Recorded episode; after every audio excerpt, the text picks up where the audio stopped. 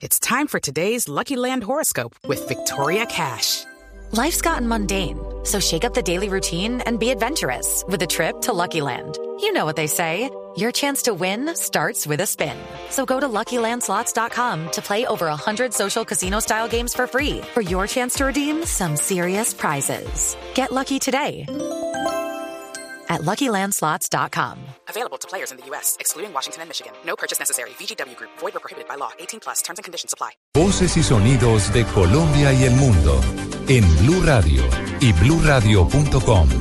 Porque la verdad es de todos.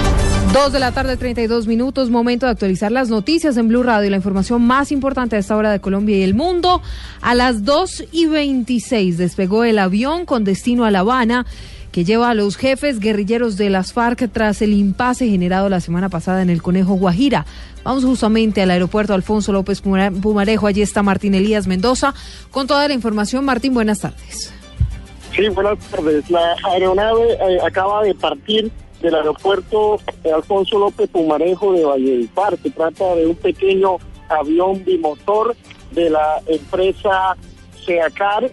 Eh, con hermetismo se manejó, se manejó eh, la tripulación, no dieron detalles de todo el operativo que se montó, pues pudimos conocer que se hicieron alrededor de tres de tres viajes en un, en un ah, helicóptero de la Cruz Roja Internacional que llegó ayer a las dos de la tarde al aeropuerto, pasó la noche en estas instalaciones, esta mañana despegó hacia la serranía del Perijá, a las 7 de la mañana, volvió a las 11 de la mañana y después de media hora volvió a despegar con rumbo desconocido, regresó a la 1 de la tarde y finalmente eh, aterrizó cerca de la aeronave en la que finalmente se fueron estos miembros del secretariado de las FARC en un avión bimotor de matrículas HK 4759. Despegó a las 2 y 26 de la tarde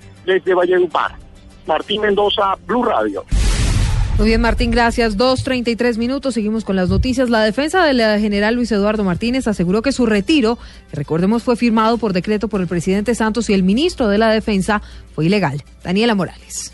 Hola Silvia, buenas tardes. Pues mucha atención porque el abogado Jaime Granados aseguró que asumirá la defensa del general en retiro Luis Eduardo Martínez después de que fuera llamado por el gobierno nacional a calificar servicios. Además de esto, el abogado pedirá revisar el retiro de la Policía Nacional del general Martínez porque según él fue ilegal y que debió pasar primero por el Senado. Recordemos que el general Luis Eduardo Martínez ha sido cuestionado por su estos vínculos con el narcotráfico. Daniela Morales, Blue Radio.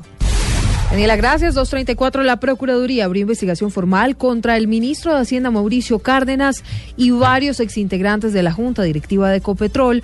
Todo esto por cuenta del escándalo de Reficar. Más detalles con Rocío Franco. La Procuraduría General de la Nación abrió una investigación formal por el caso de los supuestos sobrecostos en la refinería de Cartagena conocida como Refricar. La investigación alcanza al actual ministro de Hacienda, Mauricio Cárdenas, al, actual presidente de Ecopetrol, Juan Carlos Echeverry. Entre los nombres también figuran Javier Genaro Gutiérrez, Joaquín Moreno Uribe, Hernando José Gómez, Federico Rengifo Vélez, Fabio Echeverry, Henry Medina González, Amílcar Acosta y Steiner San Pedro. Contra estas personas se abrirá una serie de pruebas para determinar si se procede a elevar un pliego o no de cargos. Rocío Franco, Blue Radio. Rocío Franco, nos vamos ahora al Valle del Cauca porque la policía de Cali confirmó el hallazgo de la camioneta en la que se movilizaba la familia de alias Chocolate, desaparecida hace un mes en esa región del país. François Martínez.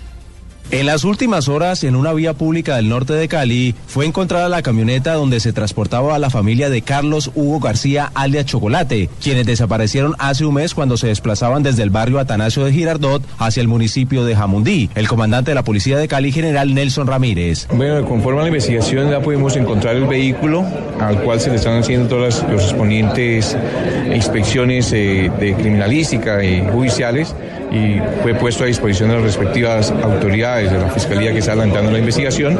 Aún las autoridades investigan por qué la camioneta tipo Sportage de placas IVV 803 apareció en el norte de Cali cuando la desaparición de la familia se registró hace un mes en el sur de la ciudad. Desde Cali, François Martínez, Blue Radio.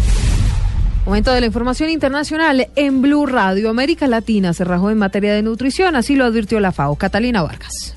Según la Organización de las Naciones Unidas para la Alimentación y la Agricultura, América Latina tiene entre sus retos pendientes superar la malnutrición y la pobreza extrema, derivada de la concentración brutal de los recursos, advirtió el director general de la FAO, José Granciano da Silva. El director brasileño destacó en una entrevista a medios internacionales que América Latina va muy mal en nutrición y aseguró lo siguiente, hemos visto crecer la obesidad sobre todo en el Caribe, pero también en México y en países de América del Sur, lo que se hace evidente sobre todo entre niños y mujeres. Además, Granciano aseguró que no es suficiente para la región haber cumplido las metas de reducir al menos a la mitad el número de personas que pasan hambre hasta 34.3 millones y su proporción equivalente al 5.5% de la población según las últimas estimaciones de la FAO y considera que el hambre en la región está asociada a la pobreza extrema. Catalina Vargas, Blue Radio.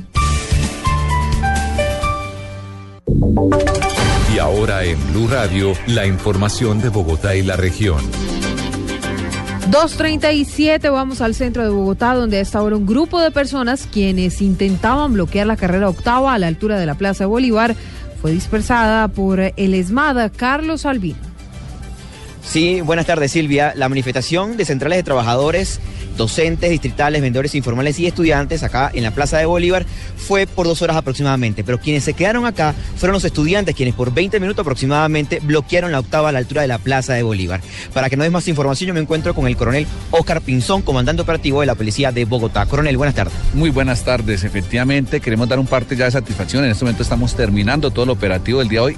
Hay que felicitar a las centrales que, que marcharon y que fueron en completo orden, respetaron la línea exclusiva de Transmilenio Lamentablemente, algunas situaciones aquí, algunos brotes de algunos estudiantes que quisieron provocar a nuestra fuerza de la Policía Nacional, quisieron provocar alguna situación especial, quisieron bloquearnos, pero como ustedes pueden dar cuenta, ya estamos en la total normalidad. Bien, muchísimas gracias, coronel Oscar Pinzón, comandante operativo de la Policía de Bogotá. Por ahora la situación es de total normalidad. Algunos estudiantes continúan acá en la Plaza de Bolívar. Desde el centro de Bogotá, con la noticia, Carlos Arturo Albino, Blue Radio. Carlos, gracias. 238. El departamento del Meta se mantiene en alerta ambiental. Esto por cuenta de los incendios forestales que han arrasado con más de 10.000 hectáreas de bosques y cultivos. Carlos Andrés Pérez. Muy preocupada se mostró la gobernadora del departamento del Meta, Marcela Amaya, ante los más de 360 incendios forestales que se han registrado en todo el departamento y han afectado a más de 10.000 hectáreas de cultivos, pastos mejorados, bosques y una gran cantidad de animales silvestres que han muerto o han sido desplazados de su hábitat natural. Primero, el cambio climático, que debemos entre todos eh, evitar muchas prácticas que se han vuelto costumbre y una de ellas es precisamente las quemas que se dan en nuestro sector agrícola y que debemos empezar a corregir por el riesgo que hoy se corre. La gobernadora Amaya aseguró que la mayoría de los incendios forestales que se han registrado en el departamento han sido provocados. Por esta razón hizo un llamado a las personas para evitar cualquier tipo de quemas. En Villavicencio, Carlos Andrés Pérez, Blue Radio. Carlos, gracias. Es todo de noticias. Más información en blurradio.com y arroba Blue Radio Coya llega Blog Deportivo.